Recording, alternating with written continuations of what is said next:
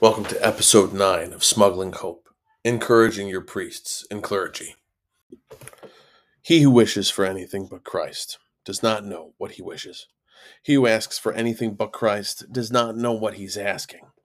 He who works and not for Christ does not know what he is doing. Let no one wear a mask, otherwise, he will do ill. And if he has one, let him burn it. St. Philip Neri. In 1549, Francis Xavier landed in Japan and he started to bring missionary work, and people began to be converted rapidly. It was almost as if that Japan was the most ripe place for conversion, perfectly prepared for Christ to be brought to these people. But then something turned, and in 1614, uh, Japan outlawed Christianity during the Edo period and put to death all of the priests, bishops, missionaries, all Christians who were still practicing in order to escape death, tried to apostatize by stepping on an image of, of our Lord or the Blessed Mother, uh, as made famous in the, the, the book Silence and uh, um, subsequent movie, right? Then, you know, so in, in, from 1614 to 1873, no masses were held, no priests entered Japan, no missionaries entered Japan. Uh, as far as anybody was concerned, the faith should be thought of as dead. I mean, after all, there were no priests, right? No religious, no mass, no confession, nothing for almost 300 years. And so, after the, the ports were opened again for missionary work, this time instead of the Jesuits who had had their go of it, the Franciscans returned. And they reached the shores of Japan, and to their surprise, they they thought they would find no one. They thought they would be starting from scratch, but instead they found over 5,000 underground Christians waiting to hear Mass, confessions, receive the sacrament. So, how did they do it? No priests, no missionaries. Families are the ones that kept it alive. It was the laity. It was the responsibility of the laity and the family to preserve the truth of the faith and the gospel. And how did they do it? They prayed the rosary. The rosary is what allowed them to keep on meditating on the gospels. And in their families, they waited with anticipation and talked about the men in black that would come from the west and someday bring Jesus. And they told generations of children that became grandparents and onward, waiting for Christ to return, the men in black to return from the West. And so again, people were just waiting for our Lord to return. But but no priests for 300 years. And so uh, the first thing is that the good news is that the church always survives because it is animated by the Spirit of God. And the Spirit of God is calling more and more heavily uh, to, for the laity to return to be responsible for their prayer life and their state of their soul. Now, the good news for all of the, the, the men of faith and the, priests who are listening to this podcast is that the burden is being placed back, rightfully so, on the, the laity to uphold their own uh, call to holiness. For too long, lay people, especially in the United States, have relied on their priests to be the sole sacrificial offering given to God. It's their sacrifice that that we've been looking to. We've become very lazy. We've expected that these men, these these these men who have signed up to serve our Lord, that they will be by themselves sufficient uh, as the whole community of faith, and that's just never the case. That's completely erroneous. And so we've looked to priests we've looked to priests to, in many ways, form our children. We've looked for priests to, uh, um, you know, uh, make up for what was lacking in our own personal prayer life, and instead, you know, we've been very much, uh, you know, shocked maybe by some of the scandals of the church, but more so, you know, people of faith have have been dwindling dramatically, right? In Buffalo, where I live, the ratio I do believe is about nine to one for every one person that joins the faith. About nine people leave the church. Um, that is not the case everywhere. I do believe the, the going rate is seven to one. Uh, we just have it a little bit, uh, you know, uh, more intensely here. But the good news is, is that the burden cannot be any more pushed on or put upon the priests. There's just not enough of them, you know, and uh, we have uh, uh, the responsibility for our prayer life is our own. It's, it cannot be put on a priest to make sure my child is formed in their religion and their faith. It needs to be formed at home. It needs to be formed in the family. The family is the cell of society.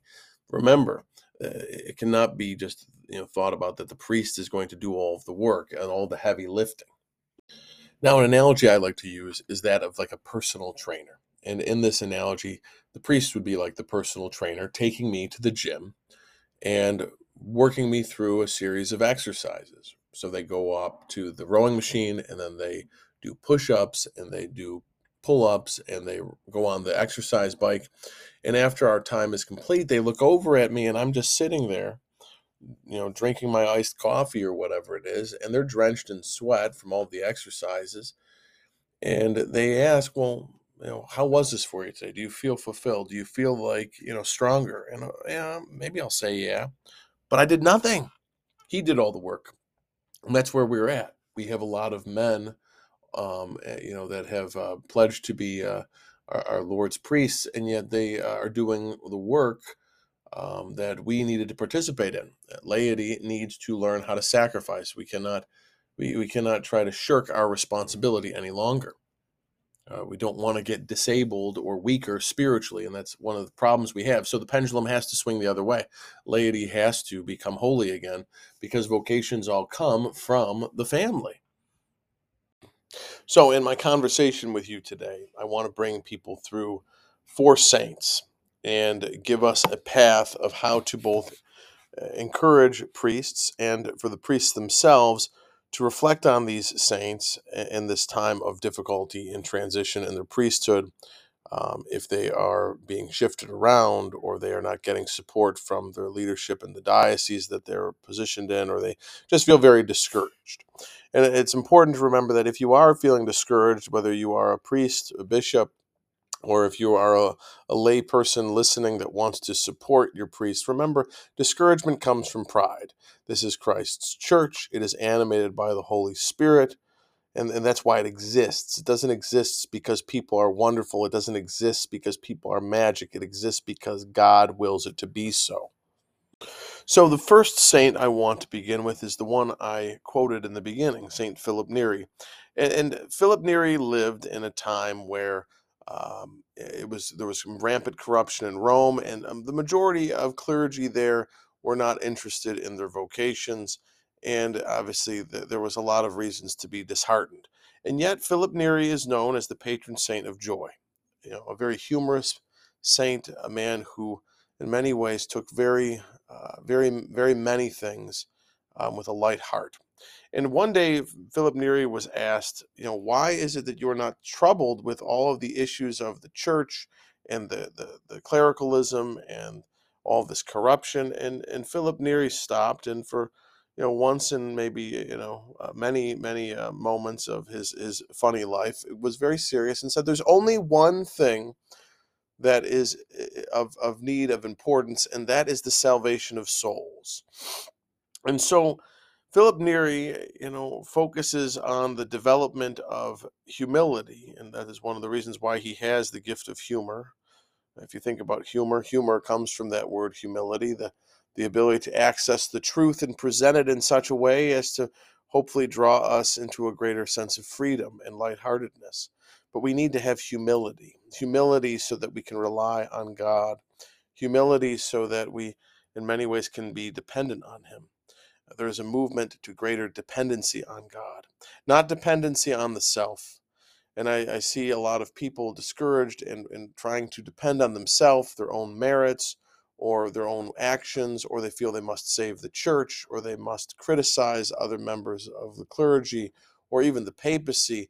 And a lot of this is, I think, dangerous uh, in the grounds that it goes against charity. And once it goes against charity, you lose everything, right? And so we, we need to cultivate humility and we have to focus on, on what it is that is important and drawing people back to Jesus Christ. And the point of this this episode of podcast for the, the, the people listening is really to draw people to that because that is the essential feature you know is to have a relationship with jesus christ that eh, the, the goal is not to raise money the goal is not to have catholic schools you know resume the goal is not to save your diocese or, or keep buildings open or schools open or church buildings or you know it is to draw people to the the the, the god man to draw people to jesus christ. And we need to have humility we need to see that the spiritual life is serious, but we are ridiculous, as Philip Neri understood. And we need to be serious about the salvation of souls, beginning with our own, and call ourselves to uh, an intense uh, intensity of prayer life, uh, because as the enemy operates, it is uh, anything but Jesus Christ, and any religion but Roman Catholicism. That is how the enemy operates. And so many people are distracted and discouraged um, from the, the, things that are very important. So, St. Philip Neri, uh, a man with a sense of uh, humor because of his great humility, dependency on God, and clarity of focus. And so, as you listen to this and you think about this, is what is it that is most important? Is it the business meeting? Is it pleasing other people? Remember, Neri wasn't concerned about the other people so much because his audience was God. And you'll find the same for all the saints we cover. They're not concerned their audience isn't the bishop or their their their clergy or pleasing the person in church that gives the most money to the diocese. Their goal, their goal is to please Almighty God, and they understand that by spending time in prayer. Now, the second saint I want to invite into the conversation to help shed light on how to handle a lot of these discouragements and to help our, our priestly brothers navigate this bizarre uh, you know season of the church and uh, you know time of evil. And for those of you who are seeking deeper holiness reflect on the life of saint mother teresa of calcutta. And uh, and a story comes to mind uh, about her and as she started the missionaries of charity the sisters of charity. You know that there came a time where as they created the rule of life the sisters came to mother and they said mother this this this uh, adoration in the morning, this time with the Blessed Sacrament is too much. We have too much to do. We have too many sick, too many dying, too many children that are starving on the street. We don't have enough time to spend an hour in adoration. It's just not possible. And to that complaint that her sisters brought to her, Mother Teresa just said, You're right. We need three hours of adoration. And so the sisters then continued their work now, but they did it with three hours of adoration. Why? Well, because we don't decrease in prayer, we increase in prayer. Why? Because we need, like St. Philip Neri recognized, we have to have a dependency on God. Nobody can do this work. If you're serious about your priesthood, if you're serious about whatever your vocation is, if you're serious about trying to pursue holiness, you need to, you know, prioritize your relationship with God. And if you don't have a holy hour, I would encourage you tremendously to get one. I think it is probably one of the most transformative experiences that people can have because the power comes from God. It doesn't come from, you know, intellect. It doesn't come from uh, worldly knowledge. It doesn't come from charisma. It comes from Almighty God. And He can give it to you, whether it's in your priestly vocation, whether it's in your marriage, whether you're a lay person called to, you know, uh, operate in the world through the holy hour, the time spent with God uninterrupted. And, and again, don't expect ecstasies, expect that you will change. And expect that there will be hopefully more of you disappearing and more of Jesus being revealed in your daily life.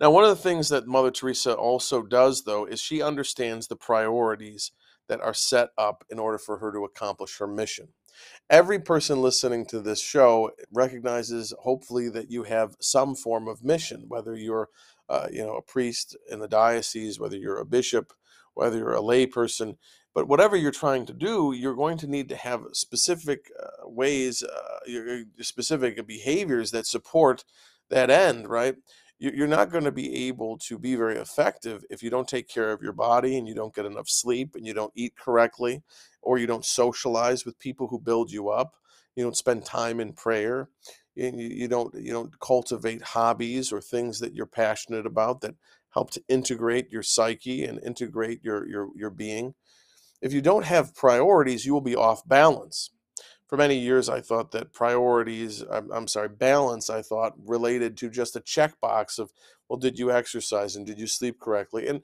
eh, you know, the, the truth is, is those behaviors always flow from an understanding of your prioritization. So I would encourage you as you reflect on the life of Mother Teresa, and again, she is just one saint, but we could turn the microscope on any saint, uh, is that we we need to think about what are the priorities in your life. What are the things that really need to happen in order for you to be successful in your priestly formation, in your in your vocation as a as a, a man of God in that way, in the persona Christi? Uh, you know, if you are a layperson, what are the priorities that you need to put into practice so that you can, you know, be successful in your vocation?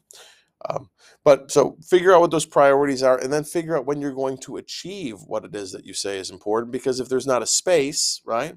If you don't tell your time, you know, you know where to go in terms of you know you don't schedule these things, you're going to go through your week and you're going to wonder what you did with all your time. So make sure that you are prioritizing, and not everything that is urgent is a priority and not everything that is a priority is actually urgent, right? Oh, I can always make my holy hour. Well, maybe, but then it hasn't happened, right? I can always, you know, uh, exercise, but then it doesn't happen. And now our health has fallen into decay. You know, I can always visit my family, but then all of a sudden, like, you know, unfortunately, a family member, a sibling, a parent passes away, and now we can't visit them. So prioritize the things that are of value. Realize that you are an asset, that you are important, you know, and you are essential. You know, and, and so a lot of times I think we we uh, get into this temptation in Christianity. There's a temptation to being selfless, right? Being selfless, which the devil offers people by you know the you know this whole idea of being a martyr we must do everything for everybody and be selfless and sacrifice our sleep and sacrifice everything. It's almost as if like we have to just empty ourselves completely of everything. And although that is in many ways what we're called to do, we don't do it in the way that is of uh, a proper order. Um, and so uh, the one temptation is to be selfless. The other temptation is to be, you know, selfish, which most people are averse to, right? To think only about themselves. And so the devil always gives us two temptations. And so on either side of the pole, you have selfishness or selflessness, but neither one will make you a vehicle for, for, for in, increasing sacrifice. You need what we would call positive discipline or these, these constructive habits that fill you up in relationship to your vocation, that make you a whole person so that you can you know, spend your life in service of God. But you just can't spend things you don't have. Then you go into debt and you got problems. And so we need to fill ourselves up with deliberate activities that give us uh, full, uh, fullness of life, you know, because we can't give what we don't have in that classical sense. And so uh, increasing in these behaviors that enable what I, I term self fullness, this fullness of self, right? I have spent time with our Lord. I've spent time with people who care me, my, my, my fraternity of brother priests or my friends or my family. I've done things that have helped me to feel both confident and human and humble, but not necessarily, you know, filled me with pride, but given me a sense of delight, helped me to touch upon God in a natural way. You know, all of these things are important, right? For us to be well ordered. We do not want to be ordered towards the self.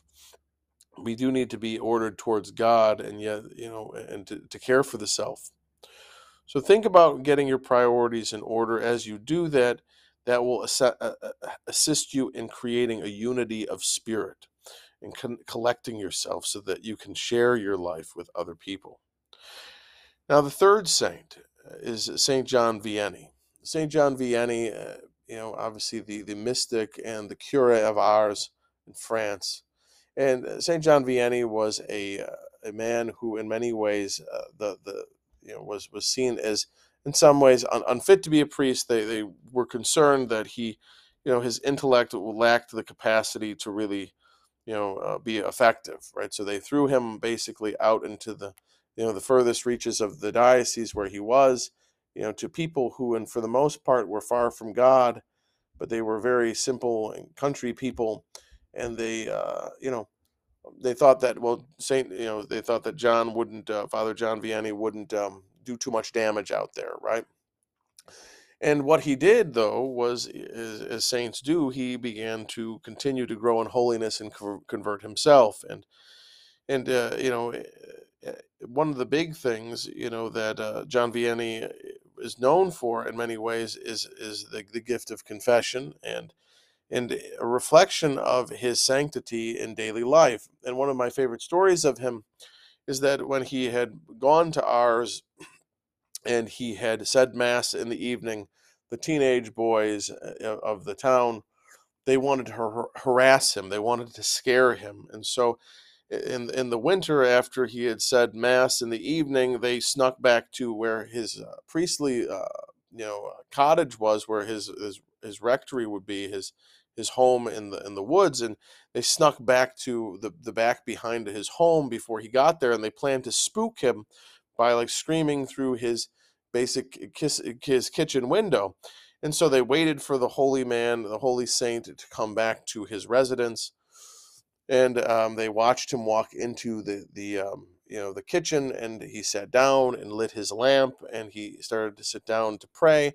And the boys all jeered and they were going to yell out and spook him. But just as they were about to do that there was a giant knock at the door of john vianney's house and they looked through the kitchen window over the saint's shoulder and they could see him answer the door and this splendid man dressed as a king adorned with jewels and with a servant brought in like a giant package of food and delicacies you know that they'd never seen before as peasant kids.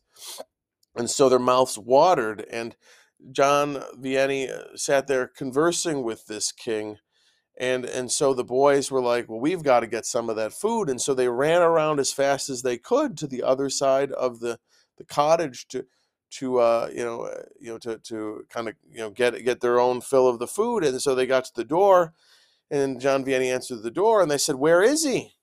Where is the food? Where is where is the king that was here that man that was visiting you? And John Vianney said I don't know what you boys are doing it's it's wonderful that you've stopped by I was just having my my my sip my supper and um and and saying my evening prayers with our Lord and um they looked over and all he had was a simple piece of bread and some cheese and and uh, and they were shocked. And the reason why I bring this story up though is that people need to see your hidden life reflected, your hidden life with Christ reflected in the the uh, the sacramental gifts that you give. Right? We need to see God as laity. We need from our priests to see God when we see you say the Mass. We need you to have that hidden relationship with God because even though it's hidden, it will come through. We will see Christ. We need to see Christ. We want to see Christ. It's not that you know, you know people want holiness, and maybe maybe more now than people realize. But we, we need to have that that hidden life. People need to have that hidden life with Jesus Christ because that will come across. It will come across on the altar. It will come across in the confessional. And again, it goes back to the things we're talking about is that holy hour, is that prioritization, because then Christ manifests more and more profoundly in your friendship with Christ, manifests more and more profoundly. And people are drawn. They're drawn because you can feed them in a way that only Christ can feed people. And that is, I would, I would hope, one of the glories of being a priest uh, for our Lord. Now, bringing it full circle, the final saint that I want to um, invite into is uh, St. John Paul the Great, right? St. John Paul II. And where does he come in? Well, St. John Paul II obviously like cultivates through all of these, you know, these saints, and obviously he was even a friend to Mother Teresa of Calcutta, and he canonized more people um, during his time as pope than any pope prior because I think he wanted to reflect the call universally to holiness. But one of the things that John Paul II did is that he formed community, right? So, in the fourth dimension, or I'm sorry, the, the third dimension of all this, right? So, we started out with humility, right? There's a humility, right? As it Philip Neri through gratitude, right? This practice of cultivation of humility and gratitude, understanding our giftedness, understanding our responsibility to ourself. And then, as we talked about with Mother Teresa of Calcutta, there is a need, right? There is a need now for, um, you know, uh, prioritization of ourself to you know, make sure we unify the, the spirit and the body and the mind and to take care of uh, the, the being that we are, you know, because if we do not take care of ourselves, we cannot accurately so- serve God the way we need to. And a component of that unification is to develop a personal prayer life that allows us to increasingly depend on God and have Him appear and us disappear. Our life essentially has to, you know, no longer be about us, but be about Him, as we saw with John Vianney, right, who was, you know, bringing Christ in the confessional and bringing Christ at every waking part that people saw. You know, but John Paul II brings us, you know, uh, from this unity, right, you know, from through humility and then through the unity brings forth this community this ability to draw people you know you know in service to one another and to figure out how to take responsibility for the difficulties in front of us to look for ways to take responsibility how do we make a difference how do we make a difference in the situation that we're faced with? Can we carry our cross? Can we take responsibility, as Jesus says? And so, where you are in your priesthood, whether you're in a different parish now or you've lost your title or been removed from pastorship or your your your your um, uh, congregation, your parishioners are upset. They're upset with you, or they're upset with your bishop, or if you're the bishop, they're upset with you. You know this this whole idea of you know going to prayer and asking our lord what is it that is my responsible uh, what is the, the my my my responsibility right now how do i do what is loving and responsible and to do what pleases god and that allows us to practice the gospel and uh, you know because the gospel in many ways there is no competition you know john paul ii does not compete he does not compete with his contemporaries. He did not compete with communism. When the wall came down, which many people were shocked by, it was he, in many ways, that it, you know, uh, you know, was able to arrange for that by creating community, communities of love, in in in uh, in those places where there was communism, independence on the government, independence on the self, and uh, great evil right? And but what he sowed there was love and then he reaped love and the wall came down. And so we want community. Community is establish, establishes our back our humanity and looking for a way to make a difference in the pain. And how can i make a difference and so when we make a difference when we take responsibility it produces meaning and meaning helps us to tolerate suffering from a psychological dimension i mean and so we want to be looking for ways to be useful, looking for ways to make a difference. Um, but we need to remember the audience is not a person in the sense of you know the, the parishioner who gave the most money at church or the bishop or the pope. All of these people God asks us to love, but we have to figure out with our own prayer life, you know, how do we love these people in a responsible way? How do we please the audience that is God so that we arrive at the end of our life like the saints He created us to be? And there will be saints, right? Even if we, uh, you know, even if we struggle, right? My brother had this analogy years ago that I thought was fantastic, which was that it's as if God is on a tandem bike with humanity and He's in the front and we're in the back, you know, and even though Christ is, is pedaling, and we have stopped pedaling or we've fallen asleep, he's going to continue to pedal all the same because he knows where he's going and he's not going to stop. The Spirit of God is alive in the world and there will be holiness again.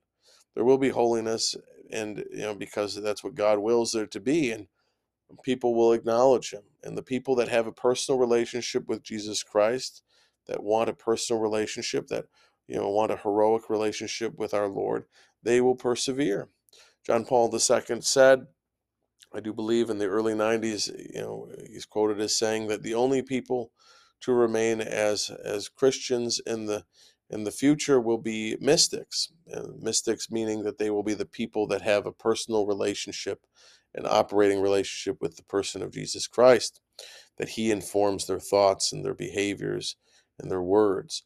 And so let us be about those things. And so, if you've listened up to this point, I'm grateful for that, and I, I hope that this is helpful. Again, my, my, my goal in sharing this with you all today is to draw you to holy men and women that have gone through difficulties, that are with you know with you know with with our Lord, that have ran the race well. Pray for their intercession and and and to draw people back to Jesus Christ, because there is no consolation in this life outside of Jesus Christ. There is no running away. You can't run away. There is no changing everything because, again, you can't change what is permanent and what God has made, God has made. So we are, you know, again, you know, we, we, we need to be able to understand that we were made for Him and realize that, you know, we, we, we need to be, you know, working to console Him. There's no running off to relationships, there's no abandoning our posts. To be irresponsible is to invite anxiety and panic and fear into our lives.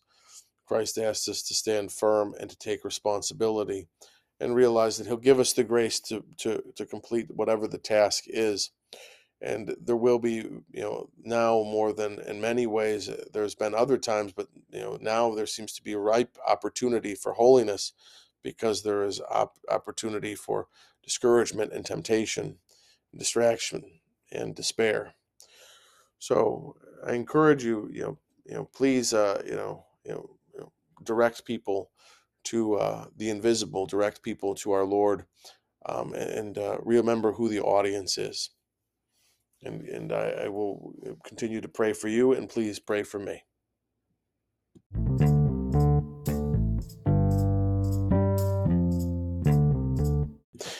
Thank you for listening to tonight's episode of Smuggling Hope.